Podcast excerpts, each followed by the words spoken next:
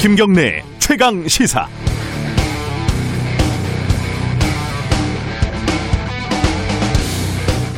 라임 사태 배후 중에 한 명으로 지목되고 있는 김봉현 씨가 현직 검사 세 명에게 룸살롱 접대를 했다라는 주장에 대한 검찰 수사 결과가 나왔습니다. 구체적인 일시, 액수까지 특정을 한 거 보니까 일단 사실관계는 확인이 된 것 같습니다. 이 주장이 처음 나왔을 때 지목됐던 검사들은 모두 부인을 했었죠. 몇 가지 생각들이 의식의 흐름을 타고 스쳐 지나갑니다. 사람은 불리하면 모두 거짓말을 한다. 이런 격언은 틀린 적이 없습니다. 검사도 마찬가지고. 고요. 그리고 현직 검사들이 뭔가 구린내 나는 업자를 끼고 룸사롱에서 술을 마셨다는 게 확인이 됐는데 왜 어떤 언론들은 술 접대만 사실 이런 제목을 달았을까? 이건 사소한 문제이기 때문일까? 검사들이 아직도 룸사롱 접대를 받는 게 내부자들 같은 영화에만 나오는 픽션이 아니었구나. 검사 한 명은 백십사만 원어치 향응을 받아서 기소됐고 검사 두 명은 구십육만 이천 원어치 향응을 받아서 불기소가 됐다니까 그 한 명은 얼마나 억울할까? 근데 이 계산, 이 산수는 정말 맞는 것일까? 열한 시까지 룸사롱에 있으면 불기소고 새벽 한 시까지 있으면 기소인데 집에는 일찍 들어가고 볼 일입니다. 그런데 기소된 검사 한 명에게 적용된, 적용된 혐의가 겨우 김영란법. 검사와 업자가 룸사롱에서 수백만 원어치 술을 마시고 나중에 그, 엄, 그 검사는 그 업자의 사건을 맡게 됐는데 직무 관련성이 없어서 뇌물이 아니라니까 법이라는 건 참으로 때때로 편리한 것입니다. 만약에 청와대 행정관 세 명이 김봉현과 룸사롱에서 술을 마시는 사실이 드러났다면 검찰은 어떻게 했을까요? 말해 무엇하겠습니까? 혹시 어떤 용감한 평검사들이 선배 검사들에 대한 수사가 미진하다, 검찰의 기강을 바로 세우자 이런 비분 관계를 그 유명한 내부 게시판에 판에 올리지 않을까? 아니겠죠. 검사가 검사를 수사하는, 그래서 통 믿을 수가 없는 이 우스꽝스러운 연극을 마감하기 위해서는 공수처 같은 기구가 필요하긴 필요한 것 같습니다. 그런데 어제 국회를 보면 태어나기 전부터 이렇게 시끄러운 공수처가 정치적인 논란으로 제대로 기능이나 할 수 있을지 걱정입니다. 십이월 구일 수요일 김경래의 최강시사 시작합니다.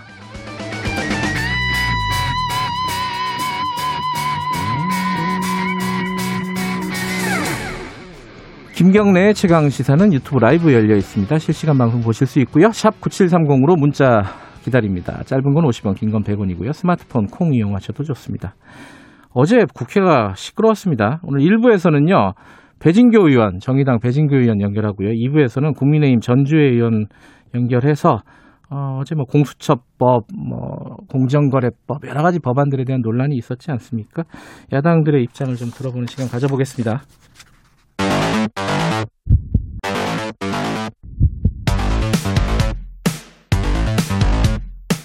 오늘 아침 가장 뜨거운 뉴스 뉴스 언박싱.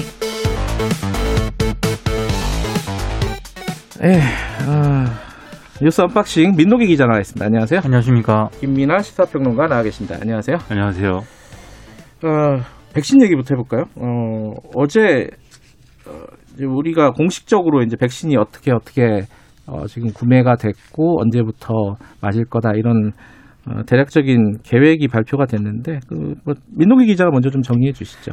그 정부가 해외 제약사 네 곳 등을 통해 가지고요. 예. 백신 사천사백만 명분을 확보했다고 밝혔습니다. 예. 영국의 아스트라제네카, 미국의 화이자, 모더나, 존슨앤존슨, 얀센 이렇게 네 개사인데요. 예. 일단 한 사천사백만 명분 정도를 확보를 한 그런 상황인데 이게 한국 인구의 팔십팔 퍼센트 정도 접종할 수 있는 그런 양이라고 합니다. 이 네 개 제약사 가운데 백신 가운데 도입 가능성이 가장 빠른 건 영국의 아스트라제네카입니다. 이미 선구매 계약을 체결을 했기 때문에요. 내년 일 분기쯤에 도입이 될 예정이라고 하고요. 근데 모더나나 화이자 같은 경우는 도입이 좀 늦어질 것 같습니다. 이게 왜냐하면 미국 제약사들이 미국 국내 우선 공급하겠다 이런 방침을 세워둔 상황이기 때문에 일단 정부는 국내 도입이 크게 늦어지지 않도록 적극 확보하겠다 이런 입장을 밝혔습니다. 어... 이게 이제 늦게 접종을 하는 게 유리한 부분이 분명히 있죠. 그렇죠. 그 뭐 뭐 부작용이나 뭐 이런 부분들을 살펴볼 수 있으니까. 근데 또 딴 데가 맞고 있으면 또 마음이 바쁘잖아요. 그죠? 그렇죠. 예. 네. 영국이나 이런 데는 뭐 이제 접종이 막 시작됐다 이렇게 뭐 뉴스에 예. 나오고 막 하는데, 우리는 어쨌든 이런 것들에 대해서도 이 제약사들이 이 백신을 개발한 거에 대해서 사실 부작용이나 이런 게 일어날 때 지금 계약 과정에서 그 부작용에 대해서는 이제 면책을 한다 이런 내용을 이제 넣어달라고 지금 하고 있고, 그것에 의해서 협상하고 있는 상황이기 때문에 네. 우리 입장에서는 좀 어, 최대한 빨리 맞자 뭐 이런 것보다는 시간을 두는 게 어, 나름대로 합리적인 선택이다라는 게 또 정부의 입장이긴 합니다. 네. 일부 전문가들은 그렇다 하더라도 어쨌든지 간에 지금은 어쨌든 백신 구매 자체가 또 우리가 뭐 다른 나라보다 월등히 빨리 되, 이루어지는 건 아니기 때문에 네. 어쨌든 시간을 좀 앞당기는 건 필요할 것 같다 이렇게 좀 지적을 하고 있는 상황이죠. 어, 뭐 실제로 그 구체적인 계획은 아직 나온 건 아닌데 네. 뭐 대체적으로 뭐 영국이나 이런 선례들을 보면은 뭐 의료 종사자하고 고령자부터 맞는다. 뭐 이게 이제 원칙이겠죠, 아무래도. 그죠? 그러니까 우선 접종 대상자가 있거든요. 예. 고령층, 뭐 만성 질환자 이런 분들하고요. 예. 말씀하신 것처럼 의료기관 종사자, 경찰, 소방, 공무원, 군인 이런 분들은 우선 접종 권장 대상으로 검토를 해서 일단 정부가 무료로 백신 접종을 하게 될 것 같습니다. 음. 이 필수 접종 대상자 외에는 부처 간 합의를 통해 가지고 이제 적절하게 부, 비용을 부담한다는 그런 계획입니다. 영국에서 어, 결과가 좋았으면 좋겠습니다, 진짜. 그렇죠. 어, 부작용 없고 결과가 네. 좋아야지 우리도 희망을 갖고 빨리빨리 추진이 되지 않을까 이런 생각이. 저는 듭니다. 뉴스를 보면 이제 부정적인 측면부터 생각을 하는데 음, 안 좋은 버릇이에요. 그렇죠. 네. 평생 이렇게 살고 있습니다. 뭘 보면 이렇게 부정적인 생각부터, 혹시라도 이제 백신이 곧 나온다 이런 생각 때문에 네. 우리가 또 방역을 할까봐 아. 걱정이 된다 이거죠. 네.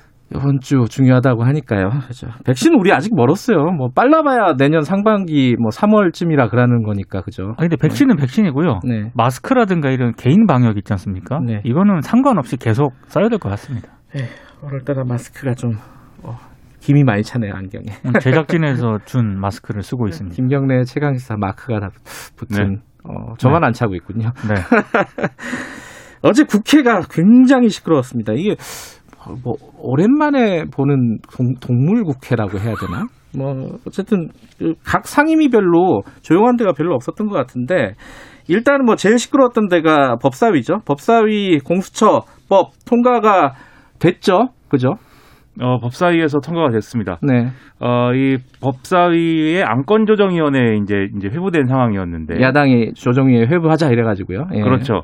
여기서 뭐 예, 통과가 바로 됐고 어저께 예. 통과가 됐고 그다음에 전체 회의까지 거치는데 예. 이 모든 절차를 거칠 때까지 걸린 시간은 두 시간 정도였고 예. 뭐 전체 회의에서 다루는 것만은 한 육 분 정도 걸렸다 음. 이렇게 언론이 계산을 하고 있습니다. 예. 그래서 개정안을 보면 공수처법 개정안 내용은 어, 공수처장 추천위에서 의결 정족수를 추천위원 일곱 명 중에 여섯 명 이상 동의, 이 내용을 의결, 정, 의결 정족수 삼분의 이 이상으로 바꿔서 네. 다섯 명 이상 동의하면 이제 가능하게 했기 때문에 사실상 야당의 거부권을 무력화했다 이런 내용이고요. 음, 네. 그다음에 이 정당이 열흘 안에 추천위원을 선정하지 않고 시간을 끌게 되면 국회의장이 대신 이제 학계에서 추천할 수 있도록 하는 부칙 이런 것들도 삽입이 돼 있습니다. 그리고 애초에는 공수처 검사 자격 요건이 십 년 이상 변호사 자격 보유 이렇게 돼 있었는데 이걸 칠 년 이상으로 좀 완화를 했고요. 네. 뭐 재판, 수사, 조사, 실무 경력이 필요하다 이 요건은 좀 빼는 형태로 이제 처리를 한 건데요. 검사, 판사 출신이 아니래도 그렇습니다. 어, 이제 수사를 할 수 있다는 거죠, 그죠? 그래서 이제 보수 언론에서는 민병 공수처가 탄생한다 이렇게 제목을 뽑고 있죠. 음. 뭐, 그 약간 양쪽 간에 의견이 차이가 있는 것 같아요. 이렇게 십 년 이상 뭐 재판, 수사 뭐 이거 경력이 있으면은 도대체 누가 여기 가는 거냐 이런 얘기도 있었고 네. 한쪽에서는 이게 너무 경험이 없는 거 아니냐 뭐 이런 얘기가 있었는데 어쨌든 이런 식으로 통과가 됐고, 이게 이제 법사위가 우여곡절 끝에 어찌됐든 간에 야당은 뭐 입법 독재다 이렇게 반발을 하고 있지만 통과가 됐어요. 그러면 앞으로 남은 건 어떻게 되는 거예요? 이제 정기국회 예. 마지막 본회의 통과가 최종 관문인데 예. 아, 그게 이제 어, 구 일인 오늘 아니겠습니까? 예. 그러면 이제 그 여기서 국민의힘은 필리버스터를 하겠다 이렇게 주장을 하고 있는데, 이렇게 필리버스터를 할 것에 대비해서 또 여당은 임시국회 소집 요구서를 제출한 상황입니다. 네. 그래서 어쨌든 필리버스터를 진행을 하면 어, 여당과 그리고 어, 열린민주당 그리고 여당에서 쫓겨난 세 명의 무소속 의원들, 뭐 쫓겨났다고 네. 하면 좀 그런데 이분들을 다 합치면 어쨌든 백, 이 백팔십을 채우기 때문에 네. 종결을 시킬 수, 표결을, 표결로 종결을 시킬 수가 있고요. 그리고 어차피 정기국회 마지막 날이니까 임시국회에서는 새롭게 또 어, 회기가 바뀌어서 시작되는 것이기 때문에 네. 이걸 통해서도 처리 가능하기 때문에 어, 이 여당이 최우선적으로 공수처법을 처리하겠다라고 결심을 하면 네. 어, 내일은 통과가 될 가능성이 매우 높다. 이렇게 볼 수가 있겠습니다. 어, 야당 특히 이제 국민의힘은 어, 강하게 반발을 하고 있는데 이 부분은 저희들이 이 부에서 어, 저, 그 법사위 의원이죠. 전주혜 의원 연결 예정돼 있으니까 그때 좀 자세히 입장 좀 들어보도록 하고요. 다른 법들도 어제 통과된 것들이 많이 있는데 그중에 좀 말들이 많은 게 상법 개정안입니다. 이 좀 어려운데 이게 삼 퍼센트 룰 요게 이제 추진이 됐었는데 이게 약간 재계 입장을 반영해서 한 발 물러섰다 이런 얘기가 있어요. 이게 이게 설명 좀 해주세요. 복잡한데요. 간단하게 네. 말씀을 드리면 정부가 네. 원래는 최대 주주 영향력이 늘어날수록 기업에 대한 감시가 어려워진다. 음. 이제 이렇게 판단을 해서 최소 한 명의 감사위원은 다른 이사들과 분리해서 뽑아라. 음. 이제 이런 취지였습니다. 그런데 네. 이제 이것 때문에 정부는 감사위원을 다른 이사와 분리해서 뽑도록 하고 최대 주주와 특수관계인의 의견을 합산을 해서 네. 합산을 했다는 게 중요합니다. 네. 삼 퍼센트로 제한하는 개정안을 추진을 했거든요. 음, 그러니까 기업 총수, 그러니까 재벌들, 재벌 그 가문들, 그 특수관계인들의 특수관계. 어 뭐랄까 그 영향력.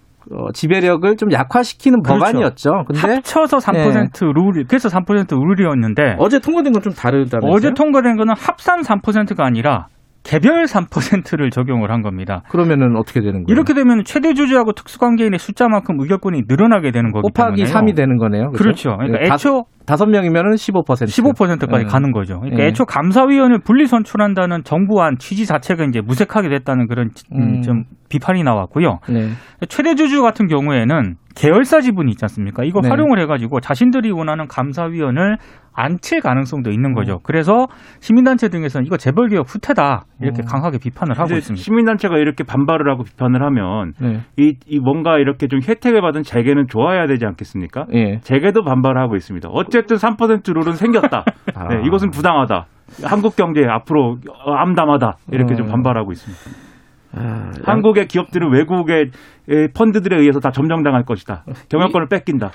이 기업들 관련된 건데 또 중대재해기업처벌법은 사실 이제 오늘이 정기국회 마지막인데 어떻게 되는 겁니까? 지금 얘기가 안 나오고 있는 것 같은데. 이 지금 정의당이 농성을 네. 하고 있지 않습니까? 네. 강은미 정의당 원내대표가 이 자리에서 이렇게 얘기했습니다. 지난 이 일날 공청회를 했는데 이게 법안 제정을 하는 것이기 때문에 공청회를 거쳐야 돼요. 네. 이 일날 공청회를 한 다음에 단 한 차례도 논의가 이루어지지 않고 있다. 이렇게 얘기를 했는데 앞서 말씀드린 이 공수처법이라든지 중요한 법들을 이렇게 처리하느라 그랬는지 어쨌든 이 중대재해기업처벌법 관련돼서는 후순위로 지금 밀려있는 사실상 그런 음. 상황이기 때문에 상임위 논의가 전혀 이루어지지 않은 상황이어서 네. 뭐 본회의에는 이제 상정될 수가 없는 그런 처지라고 봐야 되겠죠.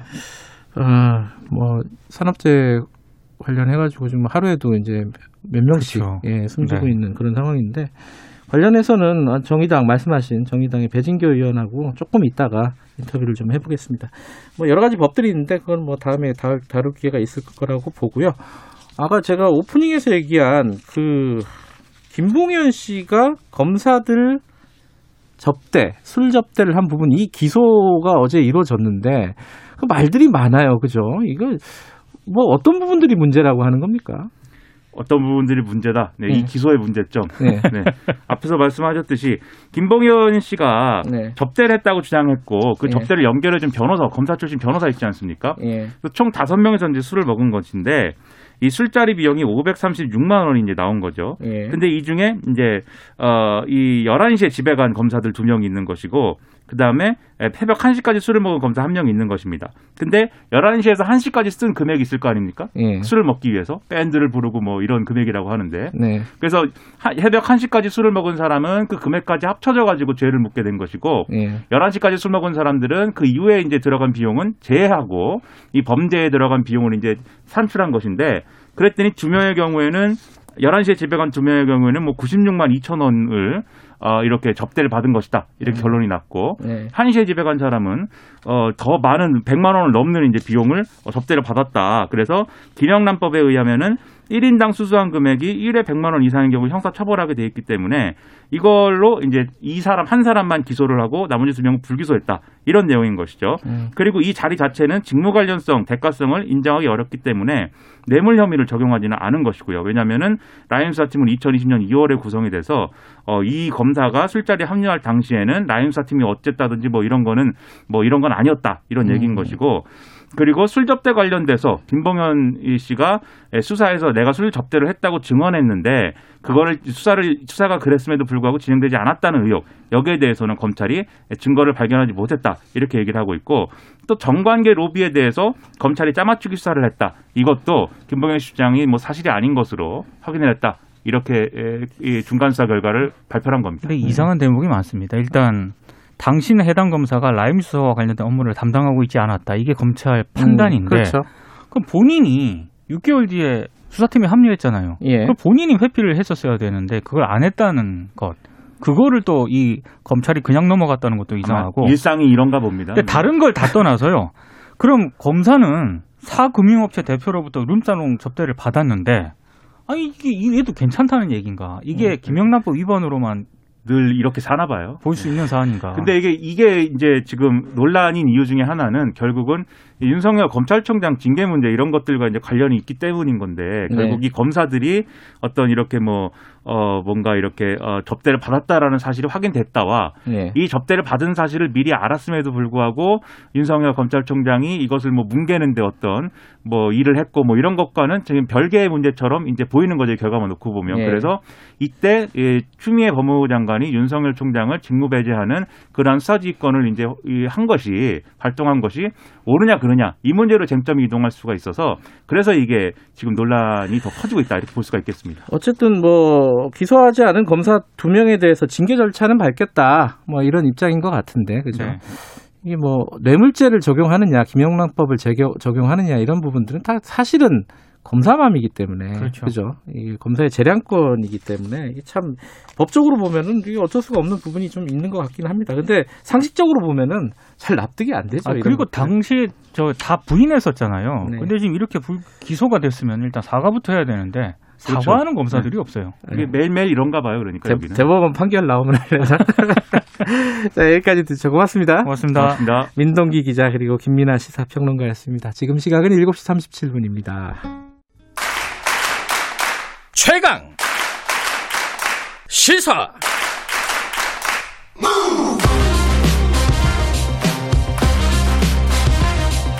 지금 여러분께서는 김경래 기자의 최강 시사를 듣고 계십니다. 네, 어제 지금 좀 전에 뉴스 언박싱에서 말씀드렸듯이 어, 법사위에서 공수처법 관련해서 굉장히 시끄러웠는데 다른 상임위도 어, 못지않았습니다. 예를 들어 뭐 정무위 같은 곳도 밤늦게까지 어, 여러 가지 논란들이 벌어졌는데 어, 오늘은 좀 일단 정의당부터 좀 연결해가지고 법안 처리 내용 관련된 내용을 좀 여쭤보도록 할게요. 배진교 의원님 연결되어 있습니다. 의원님 안녕하세요. 네, 안녕하세요. 정의당 국회의원 배진교입니다. 일단 정의당에서 지금 그 국회에서 노숙농성하고 계신 거죠? 네, 맞습니다. 아, 중대재해기업처벌법 제정 촉구 음. 농성이 진행 중에 있고요. 예. 지난 구월 십일일부터 저희 이제 의원들이 그 로텐도홀에서 일인 시위를 진행을 했고 지난주부터는 음. 이제 대표단과 의원단들이 농성을 시작을 했고 예. 최근에는 이제 사회적 참사 피해 어머님들, 네. 회장님들 관련자분들도 이십사시간 지금 국회에서 저희 음. 의원들과 함께 농성을 진행하고 있습니다. 어, 하나씩 좀 여쭤보죠. 일단 네. 어, 중대재해기업처벌법 같은 경우에는요. 네네. 이번 회기에 처리될 것 같은 어, 분위기가 있었어요. 이 회기 시작할 때쯤에는. 왜냐하면 네네. 여당도 그렇고 제일 야당도 어, 긍정적인 반응을 보였었고요. 근데 끝까지 네네. 이게 뭐 소위도 통과가 안 됐잖아요. 지금. 지금 어, 법사위에서 한 차례 약 십오분 정도 공청회 한번 진행한 상황에 있고요. 네. 어, 뭐 국민의힘도 이미자 의원이 이제 중대재해기업처벌법과 관련된 입법 발의를 해서 저희들 나름대로는 음흠. 국민의힘도 발의를 했고 민주당도 네. 발의를 했기 때문에 이번 정기국회 내에서는 반드시 통과가 될 거라고 좀 기대를 했는데 네. 최근 이제 국회 상황이 오늘 임시 정기국회의 마지막 날인데. 네. 오늘부터 어, 지금 통과된 법안들을 국민의힘에서는 이제 필리버스터를 통해서 저지하겠다라고 하는 입장을 이미 이제 발표를 한 상황이어서 네. 불가피하게 지금 민주당이 십이월 십일부터 일월 십일까지 한 달간 임시회를 지금 소집한 상태에 있어요. 네. 그러다 보니까 오늘 꼭 처리를 하지 않더라도 임시회를 계속 열어갈 수 있기 때문에 음, 네.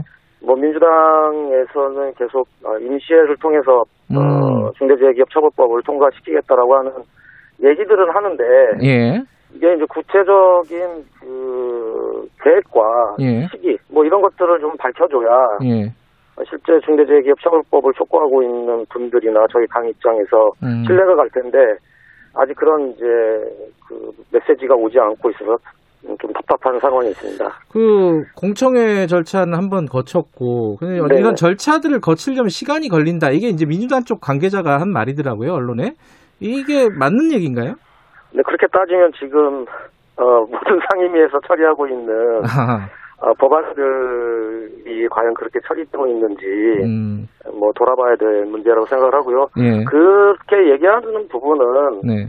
실제적으로 중대재해기업처벌법과 관련돼서 내부에서 입장 정리를 네. 못한 것이 아닌가 음. 이렇게 추측하는 것이 맞는 것 같습니다. 내부에서 입장 정리를 못했다. 그거는 네. 어, 일단 재계에서 반발하고 있는 이런 부분이 좀 영향을 줬을까요? 어떻게 보고 계십니까? 어...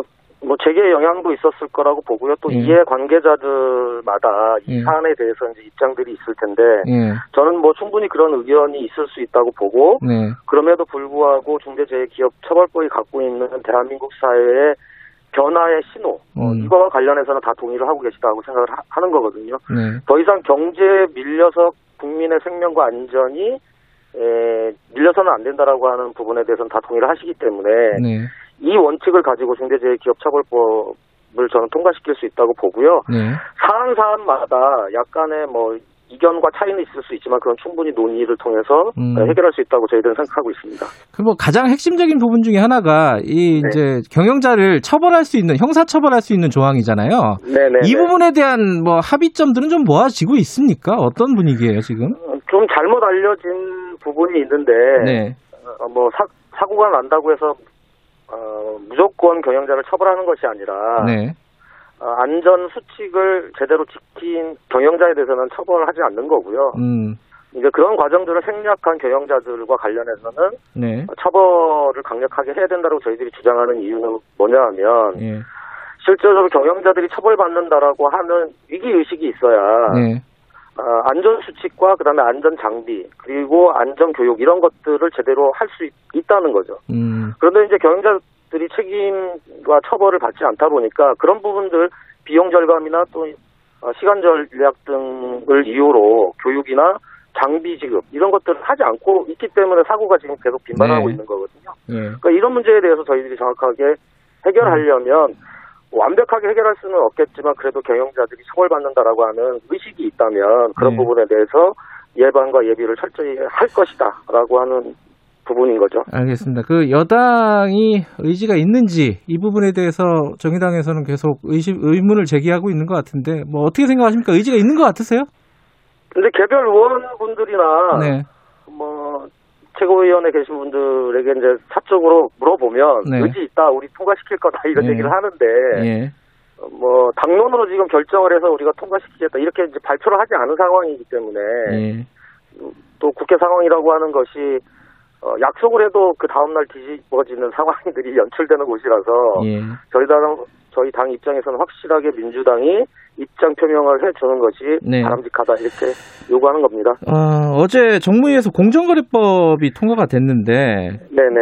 이 전속고발권 문제가 좀 논란이었어요. 그러니까 지금 원래는 이제 공정위가 전속고발권을 갖고 있었는데 이제 검찰도 고발할 수 있게끔 하는 거잖아요, 그죠? 네네네. 근데 이게 어. 처음에 애초에 정부 안하고 통과된 안하고 막 중간에 막 굉장히 혼란스러운 상황이었어요. 어제 어떤 상황인지 정리 좀 해주세요. 네, 어제 안건조정위원회 두 번째 안건이 이제 공정거래법 전면 예. 개정안 심의였는데요. 예. 어제 그 공정거래법 개정안 중에 네. 에, 저도 문제 제기를 하고 많은 의원들이 문제 제기했던 핵심 쟁점 법, 법안 내용 중에 하나가 예. 말씀하신 전속고발권 폐지하는 예. 문제와 그다음에 일반 지주회사의 씨브이씨, 그러니까 예. 벤처 캐피털 투자회사를 자회사로 허용하는 문제가 가장 핵심적인 쟁점이었고 어제 계속적인 논란이 좀 있었던 음. 사안인데요. 예. 그 이제 전속 고발권 폐지와 관련해서는 그동안 공정거래위원회만 고발을 할 수 있는 권한이 있었잖아요. 예. 그러다 보니까 실제적으로 불공정거래나 이런 부분에 있어서 검찰이 때로는 내, 너무 미약하게 또 미온적으로 처리한 부분들이 많아서 원성이 자자했다는 거죠. 그래서 실제적으로 피해를 당한 이해 당사자들이 예. 공정위가 아니라 그 이해, 당, 이해 당사자들의 권리로 고발을 할 수 있도록 이 전속 고발 제도를 폐지하자라고 계속 주장을 했고 예. 공정거래위원회가 이 이러한 요구를 받아서 경성 담합, 이를테면 이제 어, 사회에 큰 영향을 미치는 가격 담합이나 네. 이런 부분들에 대해서 고발 전속 고발권을 폐지하겠다라고 법안에 담은 거죠. 예. 그런데 어제 그 안건 조정위원회에서는 네. 정부안만 다루고 씨브이씨 쟁점되는 법안은 다루질 않았어요. 예. 그런데 전체 상임위, 전체 회의에서 수정안으로 제출이 된 거죠. 그러면서 정부, 정부와 공정거래위원회가 제출했던 경성 담합 부분적인 전속 고발권 어, 폐지와 관련해서도 현행을 유지하는 방향에서 수정안을 제출했고 어제 가결을 시켰거든요. 그 저기 전, 아, 안건 조정위에서요? 아니요, 전체 상임위에서. 그러니까 안건 조정위에서는 어, 정부 안대로 가, 어, 갔었고, 정부 안대로 했고요. 정부 안대로 갔는데 전체 회의에서 바꿨다는 거잖아요. 네, 그렇습니다. 그 일부에서는 이거를 보고 어, 민주당이 언론에서 그렇게 표현을 하더라고요. 정의당의 뒤통수를 쳤다. 어, 국민의힘 같은 경우는 민주당이 정의당에 사기쳤다. 뭐 이렇게 얘기했는데 이게 맞는 얘기예요? 실제 안건 조정위원회에서는 네. 강력하게 제가 씨브이씨 문제와 그다음에 전속 고발권 폐지는 네. 실제적으로 전면 폐지를 주장을 했지만 네. 어쨌든 현재 공, 어, 공정거래 전면 개정안이 필요한 상황이고 네. 미흡한 부분이 있지만 어, 경선 당함만이라도 우선적으로 전속 고발권 폐지를 하는 부분에 대해서 네. 긍정적으로 본다. 그리고 음. 그리고 이런 정부안에 대해서 일단은 동의를 해주겠다라고 음. 해서 어, 안건 조정위원회에서는 가결을 했는데 네. 이 안을 그대로 어, 전체 상임위에 올리는 것이 아니라 어, 민주당 수정안으로 다시 네. 제출이 된 거죠. 이유는 음. 검경 수사권 분리라고 하는 이유를 들어서 음. 지금 수사권이 경찰로 넘어가는데 이게 검찰로 주면 되는 거냐 네. 이런 이유를 들고 있지만 네. 실제로 이것은 재계의 압박에 음. 민주당이 손을 든 것이다. 음. 결론적으로 말씀드리면 공정거래 삼 법, 특히 공정거래법의 핵심이라고 할 수 있는 전속고발제를 네. 유지함으로 인해서 민주당이 얘기했던 공정경제 삼 법 추진 취지가 네. 완전히 퇴색했다. 이렇게 말씀드릴 수 있겠습니다. 지금 그러면은 뭐 본회의에서는 이게 통과될 가능성이 높겠네요, 그죠? 뭐 아무래도 과반 의석을 음. 차지하고 계시기 때문에 네. 뭐 표결 하게 되면 이제 통과가 되, 되겠죠. 알겠습니다. 사참위법도 좀 여쭤볼게요. 이게 사참위 네네. 관련해서는 사회적 참사 조사위원회. 네네네. 어 이게 이제 통과가 되면서 이제 연기 연장이 된 거잖아요. 일 년 몇 개월 됐죠? 일 년 육 개월. 육 개월. 예, 연장이 된 건데. 일 년 삼 개월 이렇게. 그러면 이 부분에 대해서 이제 사실 배진교 의원께서도 여러 차례 문제 제기를 하고 했는데 어떤 네네. 특별한 문제 없이 통과가 된 겁니까? 어떻습니까? 평가를 하신다면? 음, 어제 그 첫 번째 안건이었던 예. 사참위 특별조사위원회 이제 연기 법안과 관련해서 예. 어, 애초에는 이제 박주민 의원이 대표 발의하고 저도 공동 발의를 했습니다만 예. 핵심적인 내용은 그 조사 인원이 부족해서 삼십 명 정도를 늘리자. 그래서 현재 사참위의 일, 조직 구성 인원을 백이십에서 네. 백오십 명으로 늘리는 거하고 네. 그다음에 사참위가 활동을 하는데 지금 가장 큰 애로사항이고 진척이 없는 것 중에 하나가 네. 자료 요구권과 그다음에 특별사법경찰의 조사권이 없다 보니까 예. 군대나 국정원이나 음. 어, 이런 부분에 있어서 국가기밀이라고 하는 이유로 자료를 제출하고 있지 않고 네. 가습기 살균제 피해 그 조사국에서도 환경부나 음. 식약청이나 이런 정부 부처에 자료 요청을 할 경우에 다 거부당하고 있는 거죠. 예. 그래서 핵심적인 사항으로 자료 요구권과 특별사법경찰의 조사권을 이제 박주민 의원 안에는 이게 들어가 있었고, 네. 그리고 기간도 어 이 년에 그다음에 음, 자료정리 기간으로 육 개월 이렇게 해서 안을 올렸는데 네. 어, 어제 사참이 안건조정위 회의에 들어가니까 수정안이 올라온 거예요. 네. 근데 사실 이 수정안이 이제 의원들에게 사전에 공지가 되거나 또는 안건 토론이 사전에 있었던 상황이 아니기 때문에 네. 어, 애초에 올라왔던 이 안에 대해서 계속 문제 제기를 한 거죠, 제가. 음. 아니, 왜 백이십 명에서 백오십 명으로 늘리기로 했는데 왜 원안대로 음. 백이십 명만 어, 유지를 한 것으로 수정안이 올라왔는지. 네. 그리고 어, 자료 요구권과 특별사법경찰권의 조사권이 있어야 지금 네. 어, 기간 연장을 하더라도 사참위가 자신들의 역할을 정확히 하면서 진상규명과 책임자 처벌을 요구하는 유가족뿐만 아니라 국민들 입장에서도 어, 시원하게 이런 부분들에 대해서 네. 들을 수가 있을 텐데 이게 없는 상태에서 과연 그게 가능하겠냐라고 하는 이제 음. 문제 제기를 계속 했던 거죠. 그런데 이제 이 문제 제기를 하는 과정에서 정부와 그다음에 민주당이 그 백오십 명으로 늘리지 못한 이유 그리고 네. 자료요구권과 특별사법경찰 조사권을 어, 보완한 다른 네. 방안을 제출한 이유 등에 대해서 제가 설명을 들었고 그래서 이 안과 관련해서 박주민 의원 그다음에 유가족분들과 협의하기 위해서 어, 상당 시간 좀 정해가 있었고 그, 결론은 어, 그 상당 수정안에 대해서 동의를 네. 했습니다. 음, 예, 큰 문제 없이 통과된 건가요? 그러면은 어떻게 보세요? 네, 네, 그렇습니다. 예, 예, 알겠습니다. 오늘 어제 상황 좀 정리해봤습니다. 고맙습니다. 네, 감사합니다. 정의당 배진교 의원이었고요. 어, 일 분 여기까지 하고요. 이 부에서는 국민의힘 전주혜 의원 예정돼 있습니다. 잠시 후에 여덟 시 뵙겠습니다.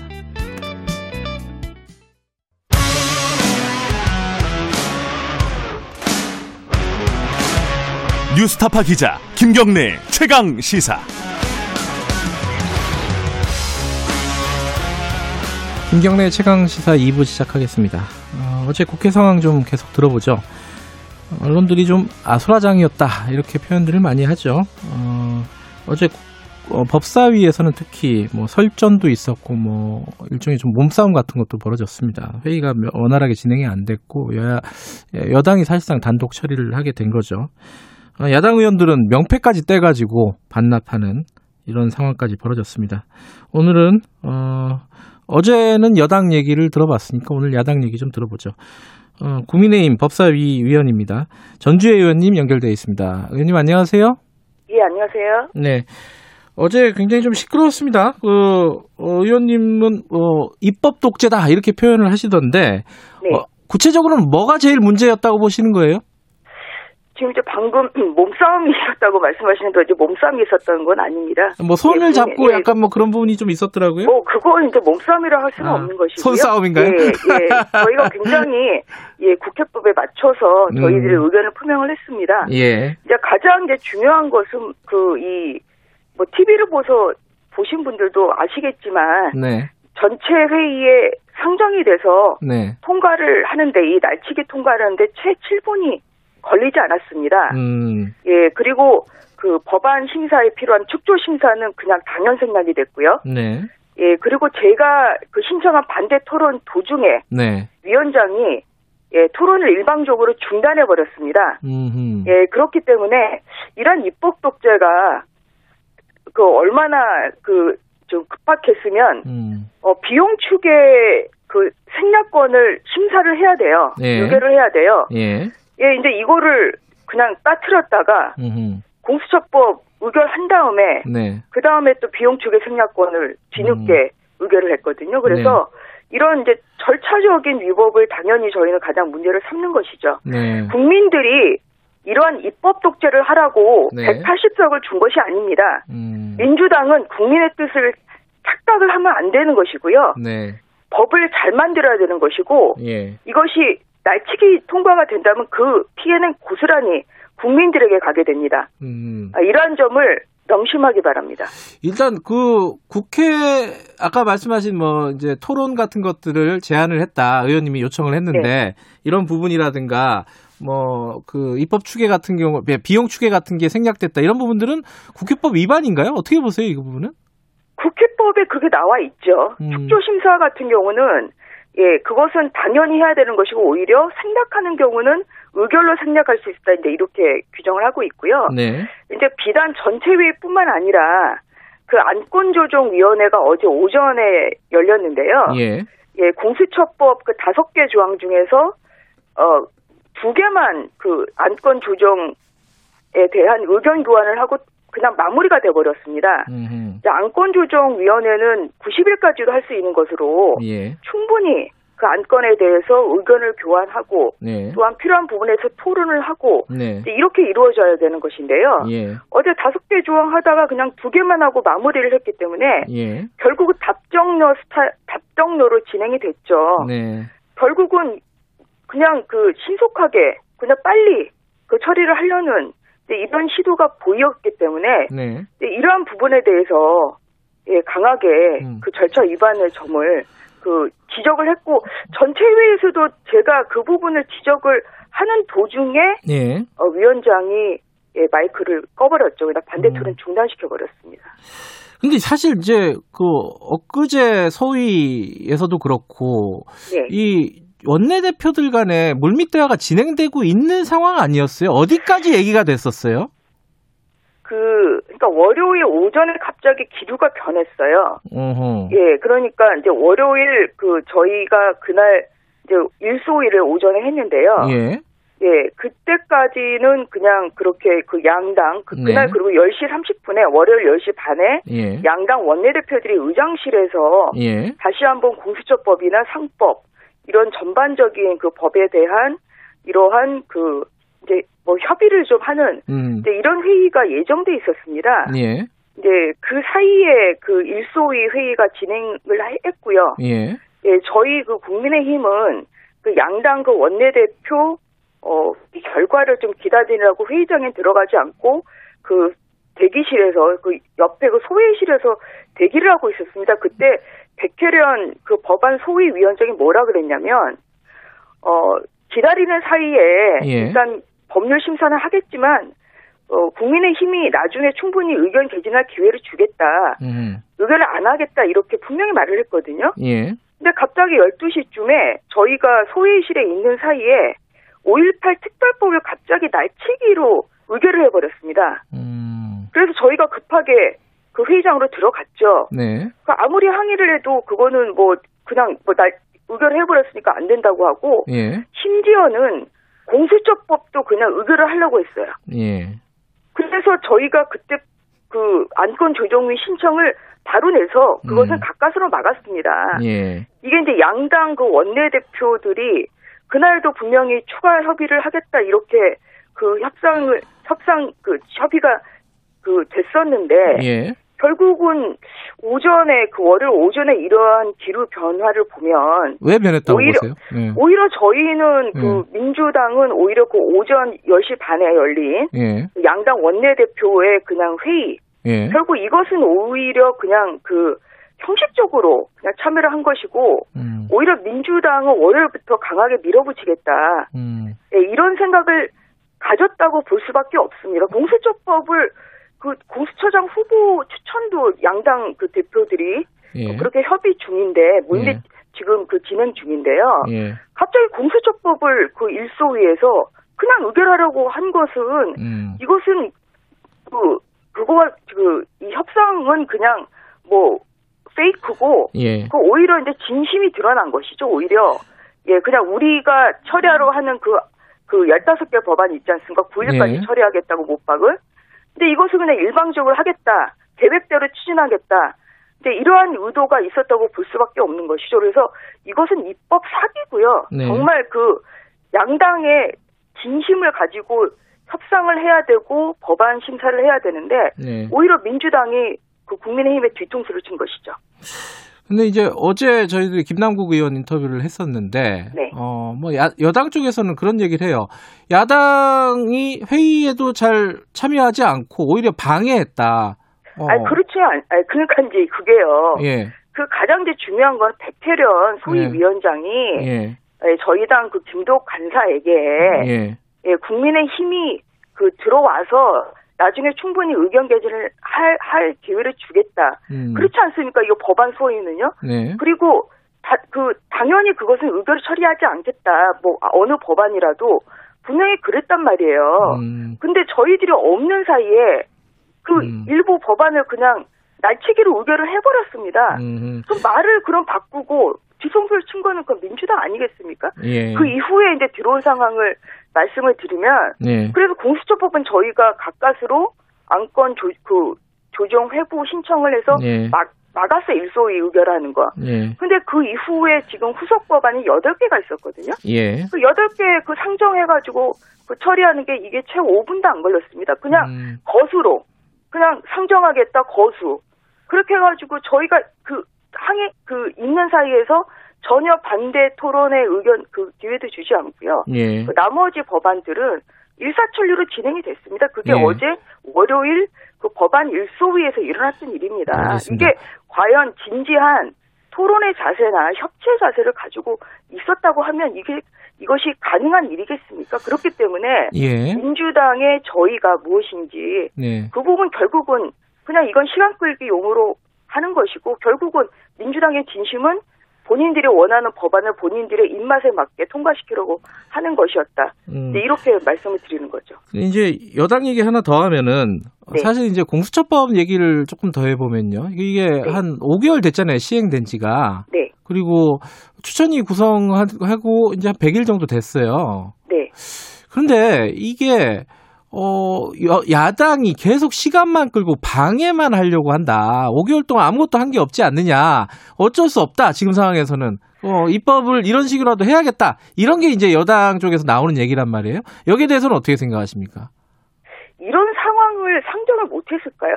음. 그 공수처법에 지금 그 두 가지 이제 가장 핵심적인 부분이 네. 그 공수처장 후보를 이제 공수처장 추천을 이제 여섯 명, 일곱 명 중에 여섯 명의 찬성을 얻어야 된다는 거 아니겠습니까? 예. 그런데 공수처의 가장 중요한 것은 당연히 중립성과 독립성이죠. 예. 예, 그렇기 때문에 작년에 그 사 플러스 일 그 협의체로 예. 민주당이 어, 공수처법을 이제 밀어붙일 때 한 예. 얘기가 입만 열면 하는 얘기가 야당의 비토권 보장이었습니다. 음. 예, 야당에 지금 두 석을 주는 거 아니겠어요? 네. 그래서 네, 계속 그 뭐 그 민주당 민주당의 뭐 백혜련 의원, 박주민 의원 여러 차례 어 국회에서 또한 언론에 나서 하는 얘기가 야당의 비토권이 절대적이다. 음. 야당이 반대를 하면 공수처장을 추천을 못한다. 예. 이것은 결국은 야당의 비토권이 중요한 게 아니라 그만큼 공수처에 야당의 비토권이 있기 때문에 공수처의 중립성, 독립성의 담보가 되기 때문에 이것이 예. 가장 중요한 것이죠. 그런데 지금 갑자기 뭐 이 총선에서 결국은 유일한 그 교섭단체 야당이 국민의힘밖에 되지가 않았죠. 네. 예, 뭐 이런 뭐 다른 뭐 여당을 지지하는 이런 야당이 결국은 교섭단체에 이르지 못했기 때문에 네. 그런 것이 사정 변경이 생겼을지 모르겠습니다만 음. 결국 중요한 것은 그 야당의 비토권 두서 굉장히 중요하고요. 네. 근데 갑자기 말을 바꾼 건 오히려 민주당이라는 거죠. 음. 갑자기 그 본인들 뜻대로 안 되니까 그 공수처장 후보를 이제 삼분의 이 이상의 찬성을 할 수 있다. 그러면 다섯 석이면 이제 된다는 얘기거든요. 예. 다섯 석이면 야당의 비토권이 무력화됩니다. 그러면 어떤 결과가 나오느냐.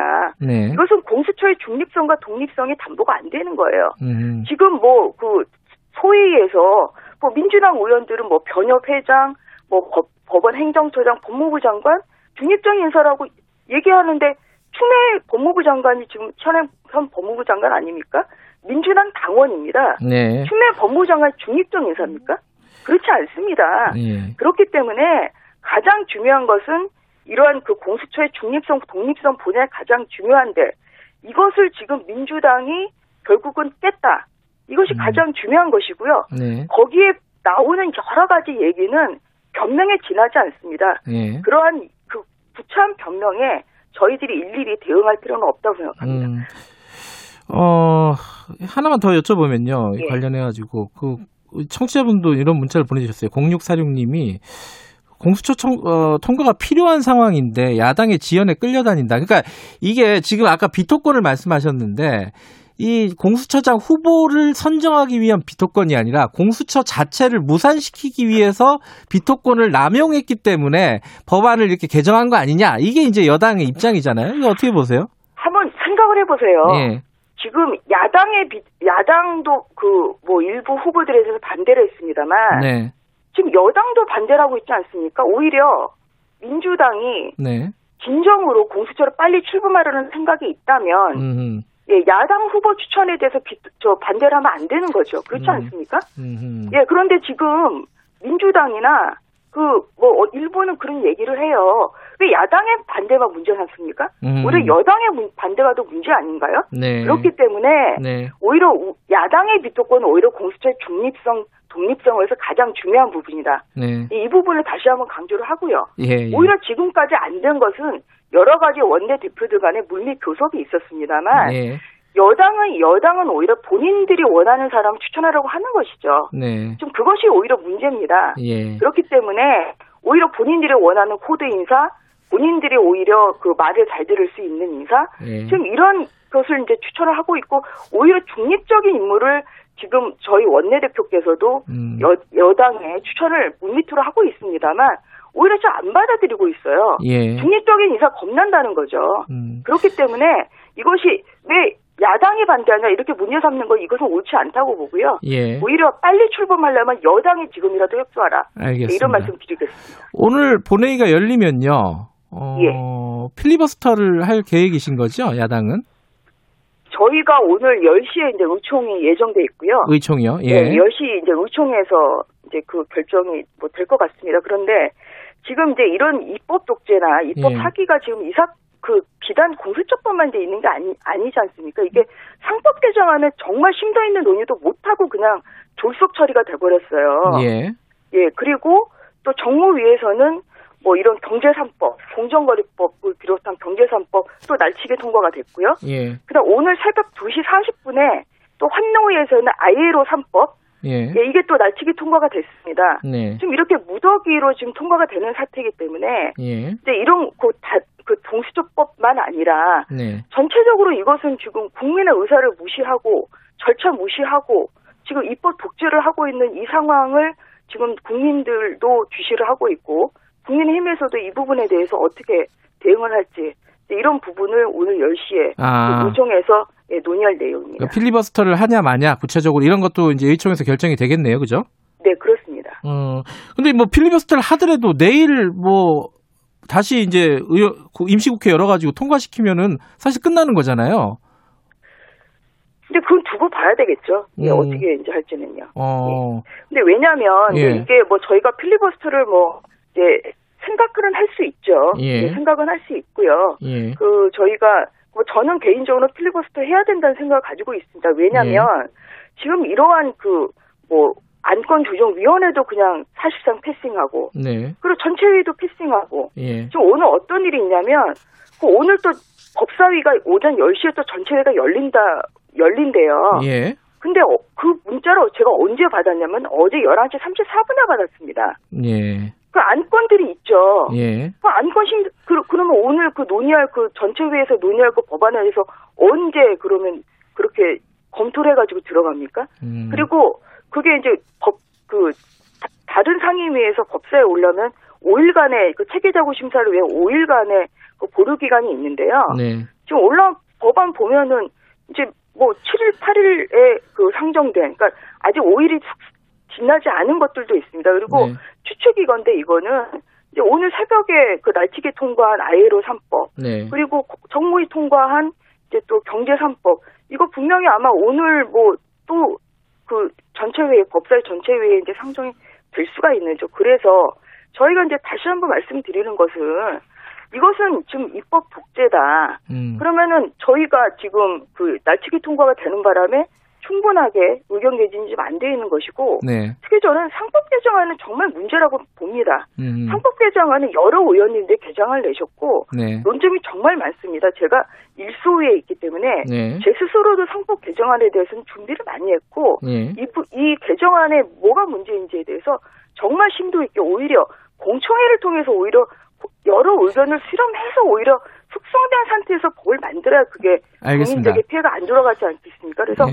그런 부분을 오히려 그 문제점을 지적하기 위해서는 국민들에게 보여주기 위해서는 결국 현재 남은 것은 필리버스터밖에 없지 않냐. 저는 음. 그런 생각을 가지고 있습니다. 근데 이게 약간 지금 전체적인 질문인데 사실 이제 여당이 의석수를 뭐 백팔십 석 가까이 가진 거는 이제 국민들 뜻이잖아요. 그럼 국회에서 어떤 어, 입법 활동이나 이런 부분에 대해서 네. 국민의힘도 어느 정도 타협하고 뭔가 같이 할 수 있는 뭐 그런 자세가 좀 필요한 거 아니냐 이런 지적에 대해서는 어떻게 생각하세요? 네. 네, 다시 한번 말씀을 드리지만요. 예. 그 백팔십 석을 준 이유는 네. 입법 복제하라고 준 것이 아니죠. 음. 그 오히려 책임감 있게 국정을 책임지라 음. 이런 뜻으로 준 거 아니겠습니까? 네. 지금 이제 협치의 주도권을 오히려 민주당이 가지고 있죠. 네. 지금 야당은 지금 끌려가는 상황이고요. 예. 오히려 민주당이 예.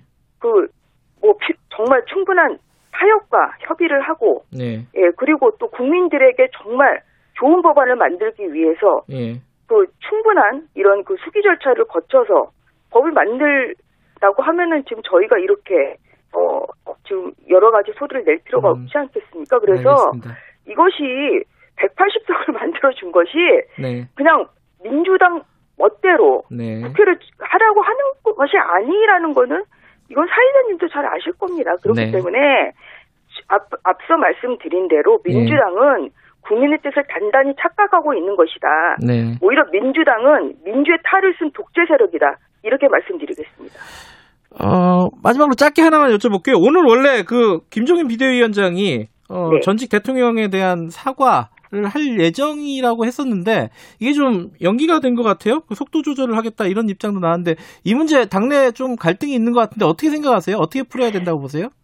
뭐 그렇지는 않고요. 뭐 예. 여러 이제 의원님들이 뭐 이런저런 의견을 이제 내시게 내시고 있습니다만, 예. 김종인 비대위원장 결국 이제 하려는 것은 뭐 사과뿐만 아니라 그 이후에 이루어진 뭐 당의 혁신 이제 이런 네. 것이 국민의 그 눈높이에 맞추지 않은 부분이 있다. 이제 이런 음. 부분까지 포괄하는 것이죠. 그래서 네. 이 부분은 지켜봐 주시면 좋겠습니다. 알겠습니다. 여기까지 들을게요. 고맙습니다. 예, 수고하셨습니다. 예, 국회 법사위원 국민의힘 전주혜 의원이었습니다. 공정하고 깊이 있게 오늘 하루 이슈의 중심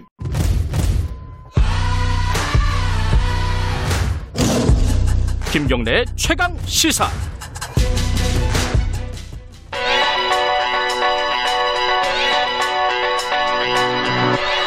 최강 시사 윤태곤의 눈. 예, 윤태곤의 눈, 의제와 전략그룹 더모아의 윤태곤 정치분석실장 나와 계십니다. 안녕하세요. 네, 안녕하세요. 뭐 국회 얘기 조금 더 해보죠. 예. 어제 뭐 여당이 속도를 많이 내고 있어요. 그죠? 입법 그렇죠. 관련해서. 지금 이제 예. 전주혜 의원이 야당이 보는 관점에서 쭉 설명을 음. 뭐 자세하게 해주셨는데 어쨌든 야당이 안건 조정 회의라는 방어막을 쳤지만은 그것도 뭐 돌파됐고 플리버스터 네. 하더라도. 십 일, 십일 일 본회의가 디데이다. 뭐 이런 이야기가 나와요. 음. 그러니까 현재 규정이라든지 그 세 숫자의 음. 이제 격차를 볼 때는 야당이 막기 어려울 것이고 여당이 이제 마음을 먹으면 가는 거죠. 네. 자, 지금 이 좀 복잡한 상황인데 이걸 네. 어떻게 지금 보고 계신지 좀 얘기를 들어보죠. 저는 음. 가치 판단을 떠나서 이제 뭐 맨날 가치 판단을 떠나서 이야기한다 이렇게 말씀드리는데 쉽진 않죠, 그거. 네. 근데 이게 뭐 가치 판단을 완전히 떠난다기보다 다른 각도에서 좀 보겠다 예. 이런 말씀이죠. 지난주부터 여당 청와대 지지율 안 좋았잖아요. 그 앞에도 안 좋았어요. 근데 네. 지난주부터 그 떨어지는 속도가 빨라졌죠. 예. 그리고 지난주 후반부터 금주 초까지는 뭐 최저치 갱신 음. 이런 보도들 많이 나왔지 않습니까? 대통령도 그렇고 민주당도 그렇고 이게 중도층이나 수도권에서 안 좋은 것도 있는데 최근에는 진보층하고 호남 집토끼도 빠졌다는 거예요. 음. 네. 그래서 지금 상황을 그 집토끼 쪽에 집중하는 이런 네. 걸로 보시는 거예요? 그렇죠. 건가요? 그러니까 이게 정답은 없는 건데 선택지는 두 가지입니다. 중도층을 좀 바라보느냐 네. 아니면 집토끼 뭐 원래 이제 핵심 지지층을 바라보느냐, 뭐 이런 두 가지인데, 현재 민주당의 구조를 보면은 중도층이 거의 설 자리가 없어요. 설 자리가 없는지, 존재가 없는지 제가 잘 모르겠는데, 음. 그리고 이낙연 대표 같은 경우에도 원래는 좀, 뭐 중도층의 이미지, 협치, 뭐 이런 강조 했지 않습니까? 근데 최근 상황이 안 좋잖아요. 네. 본인 지지율 떨어지죠. 당 예. 지지율 떨어졌죠. 그리고 뭐 선거법 위반 등의 혐의로 수사받던 측근 인사가 불행한 일이 있었고, 네. 이런 구조를 볼 때 민주당이 두 가지 선택지 중에 어느 쪽을 선택할 것이냐는 뭐 사실 정해져 있었다. 음. 어, 이 강공기조, 그렇죠. 어, 집토끼 이쪽으로 네. 집중을 한다. 대통령이 또 그 며칠 전에 사과도 하고 그랬잖아요. 근데 그 사과라는 게요. 네. 뭐 대통령 워딩이 이번에도 되게 추상적이었는데 요약해 보면은 이렇게 혼란스러워서 죄송하다.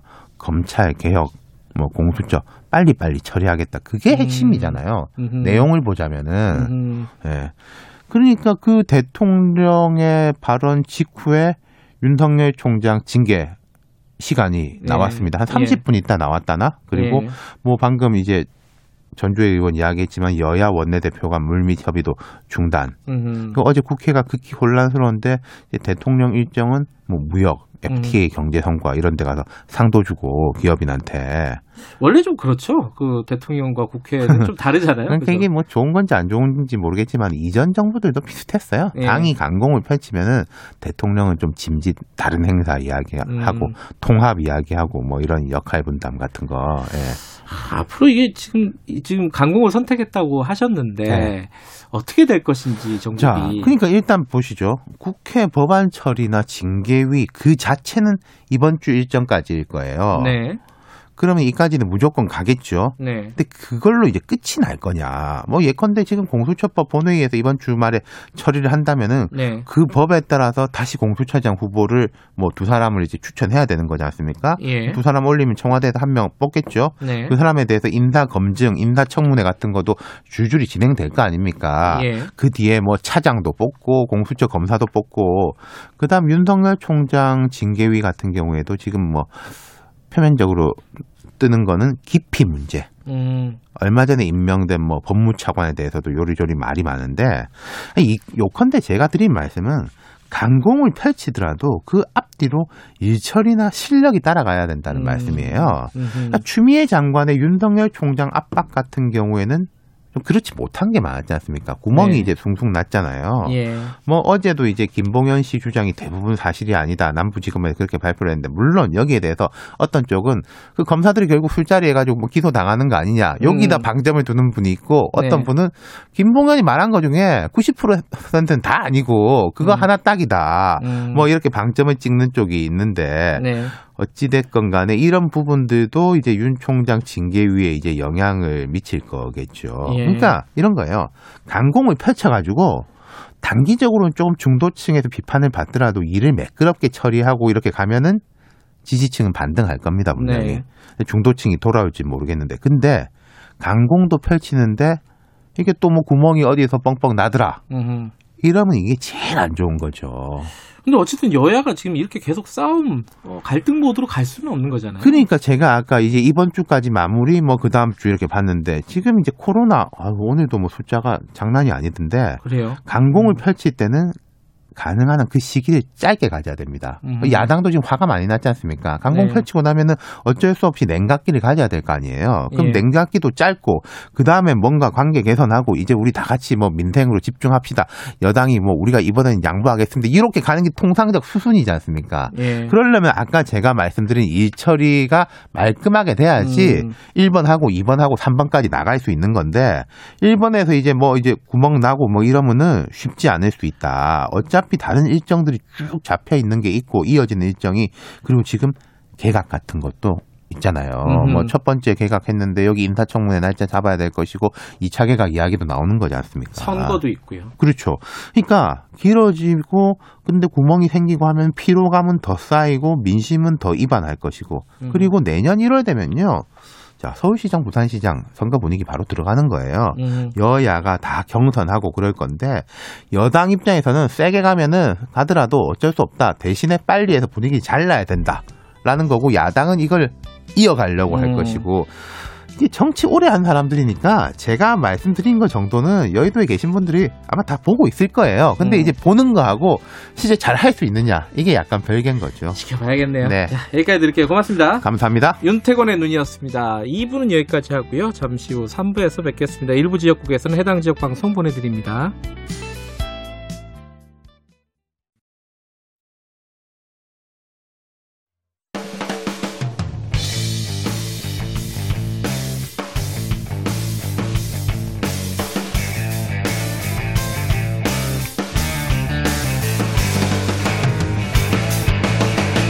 김경래의 최강 시사.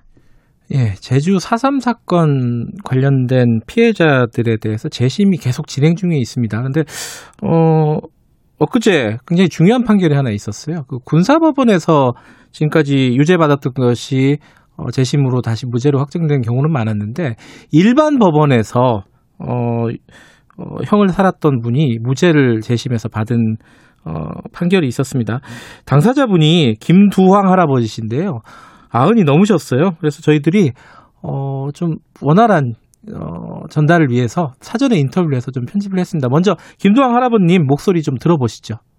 추운 칠일 날 봄이 왔다는 기분도 나고 너무나 참 유채꽃 또 활짝 핀 기분에서 참 기자회견도 하고 재판부에나 또 도민연대나 너무나 고맙습니다.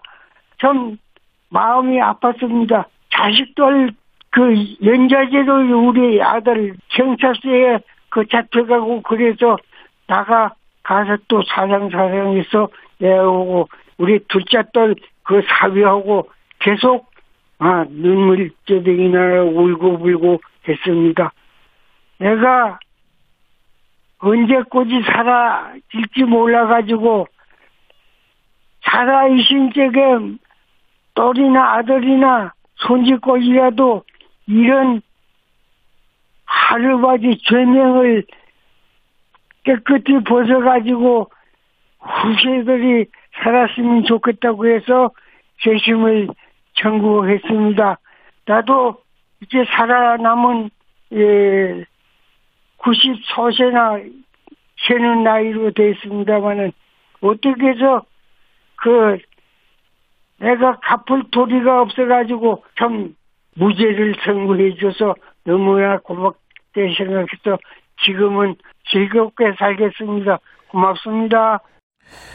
예, 김동완 할아버지 목소리인데요. 어, 아흔세 살이신 거고 어, 지금 이렇게 재심을 신청하신 이유가 자식들 후세들을 위해서 연좌제로 굉장히 고생을 많이 하셨던 것 같아요. 지금 인터뷰를 들어보면은 자식들하고 뭐 사위까지 어, 연좌제로 계속 고생을 하셨다는 칠십 년의 세월이 느껴지는 그런 목소리였습니다.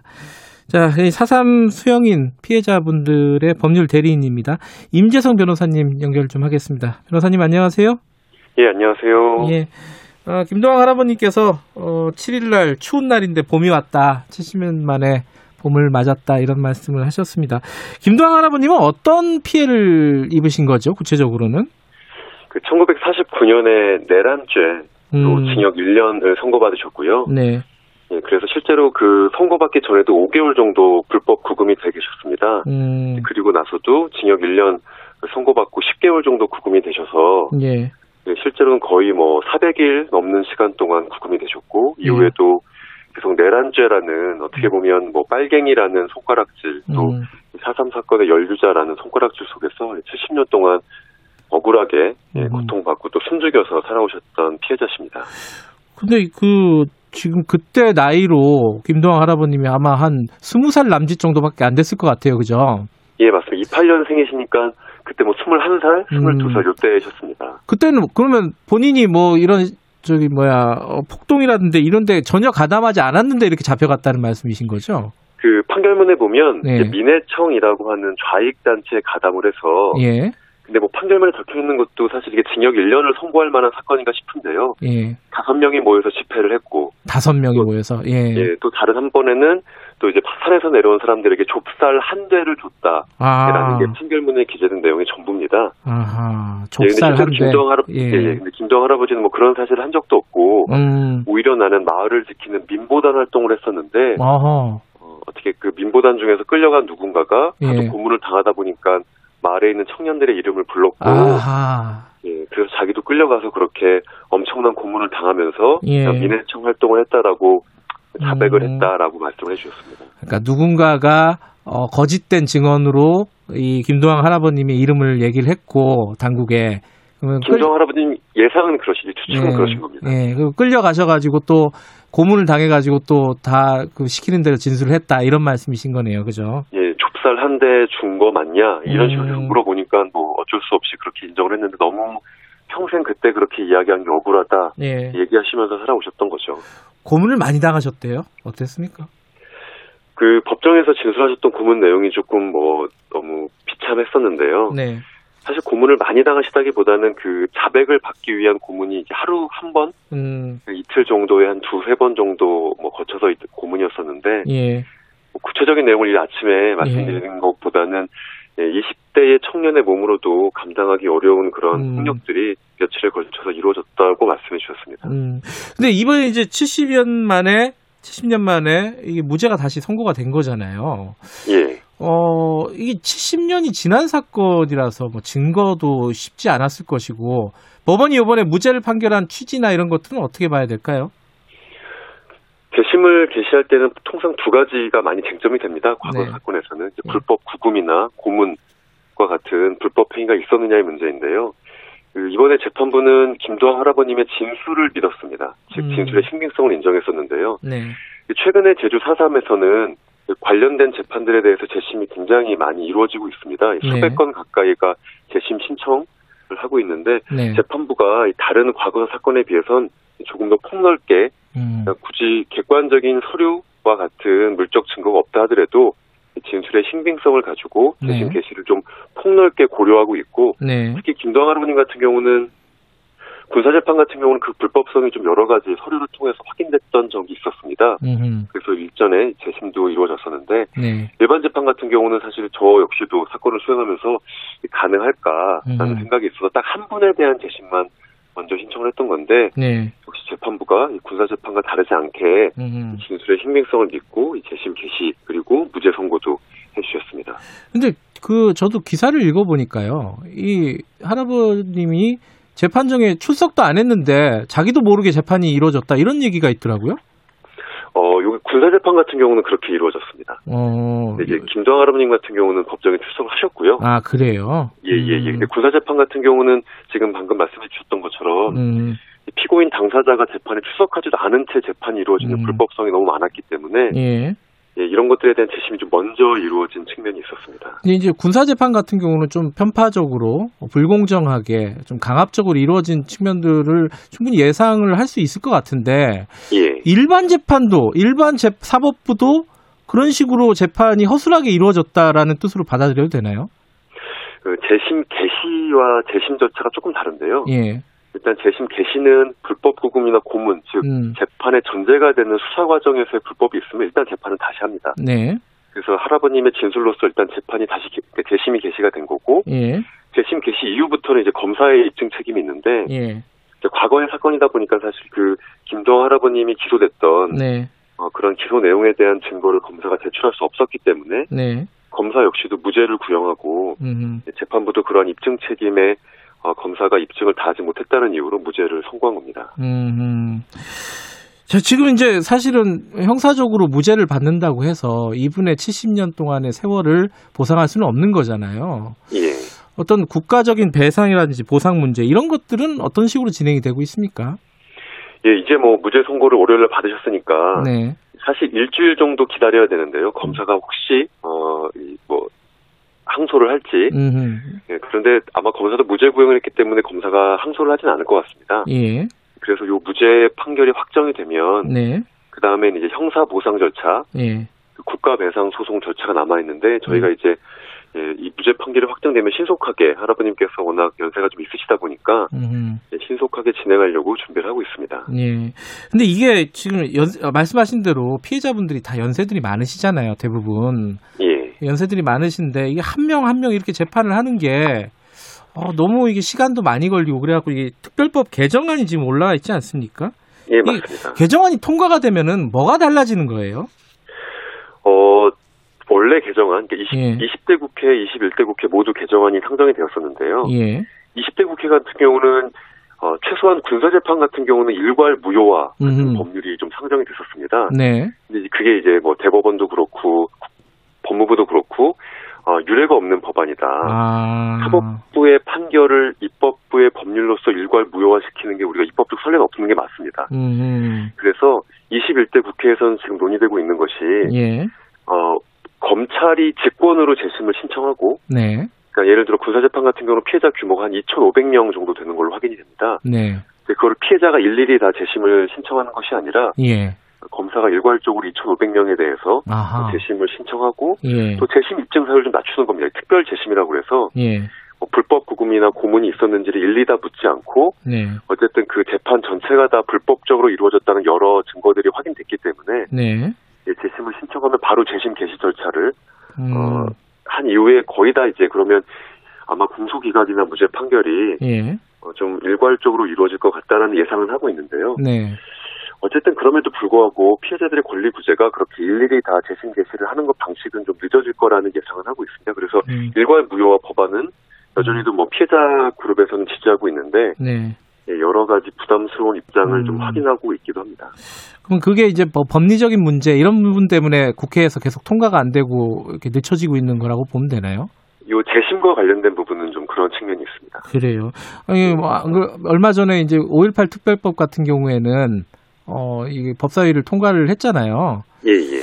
이게, 이게, 그, 사삼 관련된 특별법도 통과가 빨리 돼야지 이제 피해자들의 구제가 빨라지는 거 아니냐, 이렇게들 생각하실 것 같은데, 전망은 예. 어떻습니까? 이게 우리 사삼이라고 하면 다 끝난 일이다. 아주 예. 과거의 사건이다. 이렇게 생각하시는데요. 예. 오늘 뉴스에서 나온 것처럼 칠십 년 전에 억울하게 재판을 받으셨던 분이 이제서야 무죄 판결을 받고, 구십삼 세의 할아버님께서 봄이 왔다. 이제서야. 예. 라고 얘기하시는 것처럼 실제로 사삼 관련돼서 여러 가지 뭐 미진한 부분들이 있습니다. 예. 아주 대표적으로는 피해자 그 누구도 국가에게서 제대로 된 배보상을 받지 못해서 네. 특별법에서 배보상 관련된 법률이 이십, 이십 대, 이십일 대 국회에서 계속 논의되고 있는데 네. 음, 아주 개인적으로는 전망이 밝아 보이진 않습니다. 그래요? 왜 그래요? 예, 연, 연내 입법을 목표로 하고 있긴 한데요. 네. 집권 여당이나 청와대에서도. 음. 그런데 관련된 논의가 그 예상보다는 좀 활발하게 이루어지지 않고 있어서 음. 또 이제 뭐 당연히 아시는 것처럼 이게 쟁점 법안으로 다뤄지지 못하는 것도 현실인 것 같습니다. 와. 네, 그래서 아. 연내 입법이 과연 가능할까? 이 피해자분들 중에서 살아계신 분들의 연세가 이렇게 많으신데 네. 돌아가시기 전에 과연 국가로부터 진정한 사과라고 하는 배보상을 받으실 수 있을지 또 음. 예, 평생 전과자의 낙인을 이제 좀 벗으실 수 있을지 네. 기대해 보고 있는데, 예, 개인적으로는 좀 쉽지 않아 보여서 안타깝습니다. 음, 그러니까 이게 법리적인 어떤 논란 이런 부분들도 일부는 있지만은 국회에서 좀 관심이 없는 측면이 있는 거네요. 다른 어떤 정치적인 사안들에 묻혀가지고. 과거사, 과거사 사건에 대해서 관심이 네. 떨어지죠, 아무래도. 아무래도 또, 그렇죠. 네. 예, 예. 음. 그러면 이제 지금, 지금으로서는 특별법이 통과가 안 된 상황에서는 국가 배상이나 이런 부분들도 개인이 소송을 통해서 다툴 수밖에 없는 그런 상황인 거네요. 예, 그래서 한 분 한 분이 이제 또 법원에 소송을 음. 하셔야 되고, 재심 네. 개시 청구도 마찬가지고, 좀 예. 어, 저는 법정에 보면 요즘에는 한 수백 명 분들이 이제 재심 신청을 하셨기 때문에, 네. 어, 저희가 무죄 선고를 받았을 때도 한 오십 명 정도의 분들이 법정 앞에서 기다리셨습니다. 물론 유족분들이긴 하지만, 네. 이런 모습이 국가가 칠십 년 전에도 이 불법을 자행한 국가가 지금도 참 무책임하다라는 생각이 좀 들었습니다. 음. 이렇게 고령의 분들이 법정까지 나오셔서 자신의 피해를 일일이 호소하시는 것이 이천이십 년에 대한민국의 책임 있는 모습인가 싶었던 좀 음. 경험입니다. 그게 빨리 안 이루어지는 게 참 안타깝네요. 자, 마지막으로 어, 그 청취자분들도 아마 그런 걸 거예요. 이게 막 국회에서 시끄럽고 막 법사위에서 시끄럽고 이럴 때는 뉴스에 눈이 가는데 이 과거사 문제 이런 것들은 눈에 잘 안 가거든요. 예. 어, 이런 분들에게 청취자분들에게 한 말씀 하시고 마무리하죠. 예, 관심 많이 가져주시고요. 예. 왜냐하면 어, 뭐 여러 가지 법률들이 다 개인에 대한 것이지만 네. 그 앞에 김두황 할아버님 말씀 들으셨던 것처럼 칠십 년 동안 고통받고 숨죽여 살아왔던 사람들에게 명예회복, 피해 보상을 할 수 있는 법안만큼 중요한 네. 민생 법안, 현안 법안이 어디 있나 싶습니다. 그래서 한 명의 노인분들이라도 살아계셨을 때 법률이 통과돼서 이분들의 고통에 대해서 우리가 진정하게 고개 숙이는 그런 모습, 그런 사회 됐으면 좋겠다는 생각을 하고 있습니다. 네, 뭐 김정훈님은 제주 사삼 사건 얘기를 들으면은 너무나 가슴이 아프다. 부각사님은 그 오랜 시간을 어떻게 견디셨을까 눈물이 납니다. 이런 말씀도 보내주셨습니다. 이런 거에도 관심을 가지는 게 진짜 선진국인데요, 그죠? 예. 빨리 좀 해결이 됐으면 좋겠습니다. 자, 임재성 변호사님이었습니다. 고맙습니다. 예, 감사합니다. 김경래 최강 시사 듣고 계시고요. 지금 시각은 일곱 시, 아, 여덟 시 사십오 분입니다.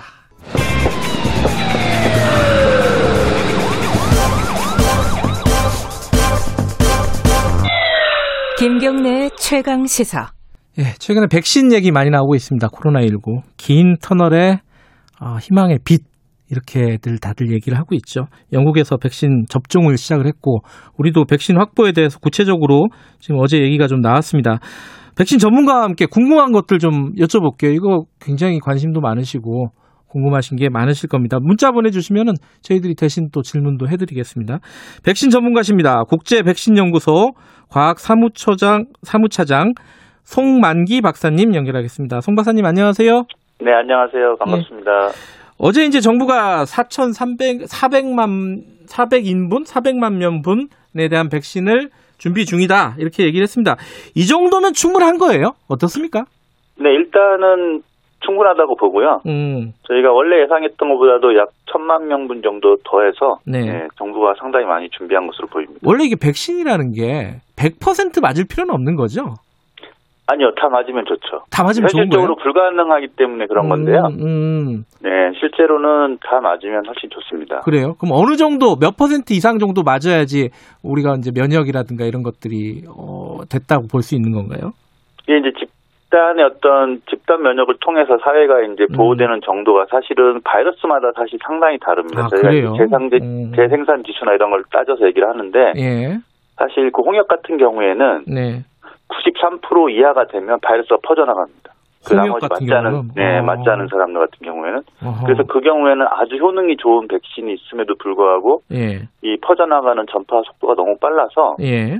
전파가 아주 잘 돼서 그 경우에는 약 구십삼 퍼센트 정도가 접종이 돼야 집단이 방어가 되고요. 거의 다 맞아야 되는군요. 홍역 같은 경우는. 네, 네. 홍역 같은 경우는 그래서 지금 그 백신 반대 운동으로 이게 접종률이 좀 떨어지니까 음흠. 사십 퍼센트대가 되니까 이게 지금 유럽이나 전 세계적으로 꽤 문제가 됐었거든요. 예. 근데 이번 코로나 같은 경우에는 홍역에 비해서는 훨씬 더 이 전파율이 낮기 때문에 음흠.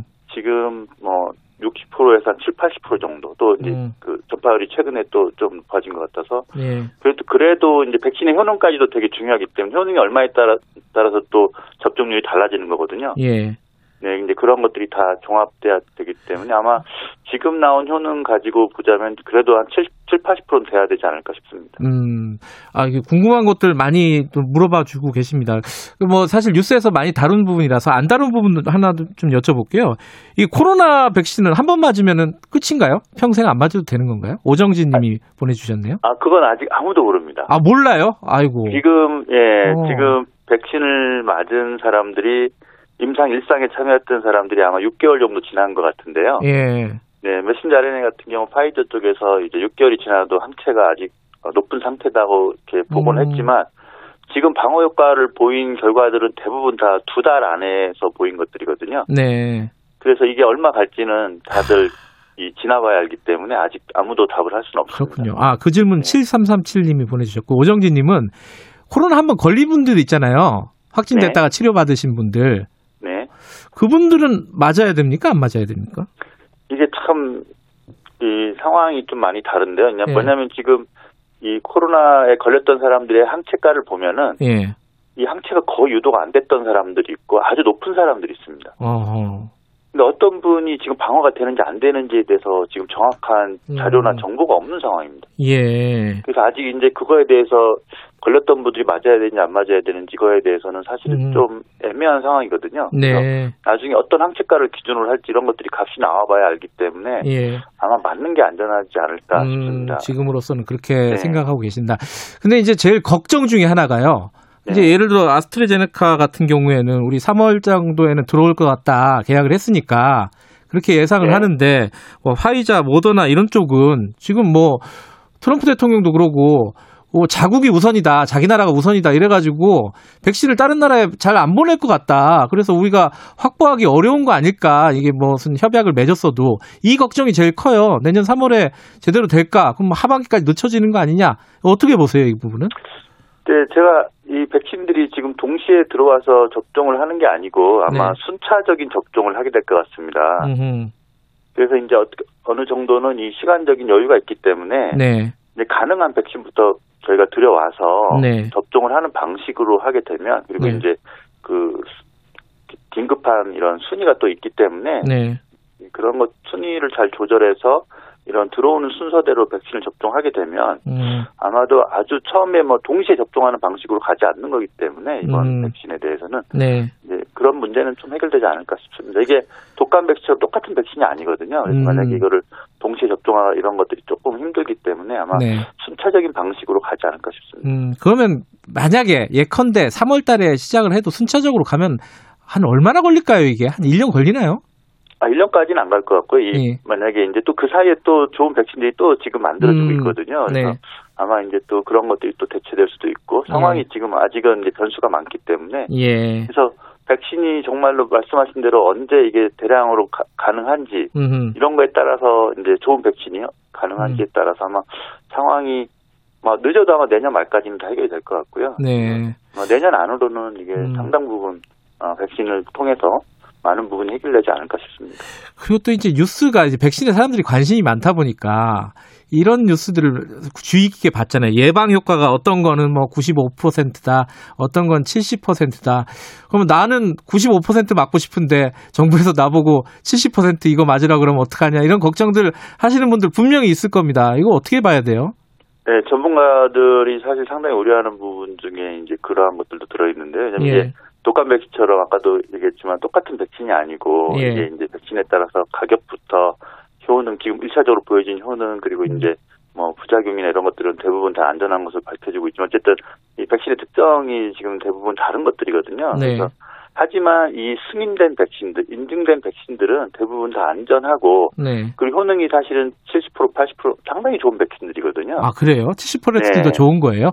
네, 음. 상당히 좋은 백신입니다. 처음에 이게 승인이 자, 사실은 오십 퍼센트 이상입니다. 음흠. 오십 퍼센트를 기준으로 봤을 때 칠십 퍼센트, 음. 팔십 퍼센트는 상당히 좋은 백신입니다. 음흠. 네, 그래서 대부분 다 좋은 백신이기 때문에 빨리 가능할 때 맞는 게 저는 음. 좋다고 생각합니다. 그리고 권장하고 있습니다. 그 부분에 대해서는 크게 걱정하지 마시라. 네. 그러니까 아까 이제 백신 반대하는 사람들이 좀 늘어났다 이런 말씀하셨잖아요.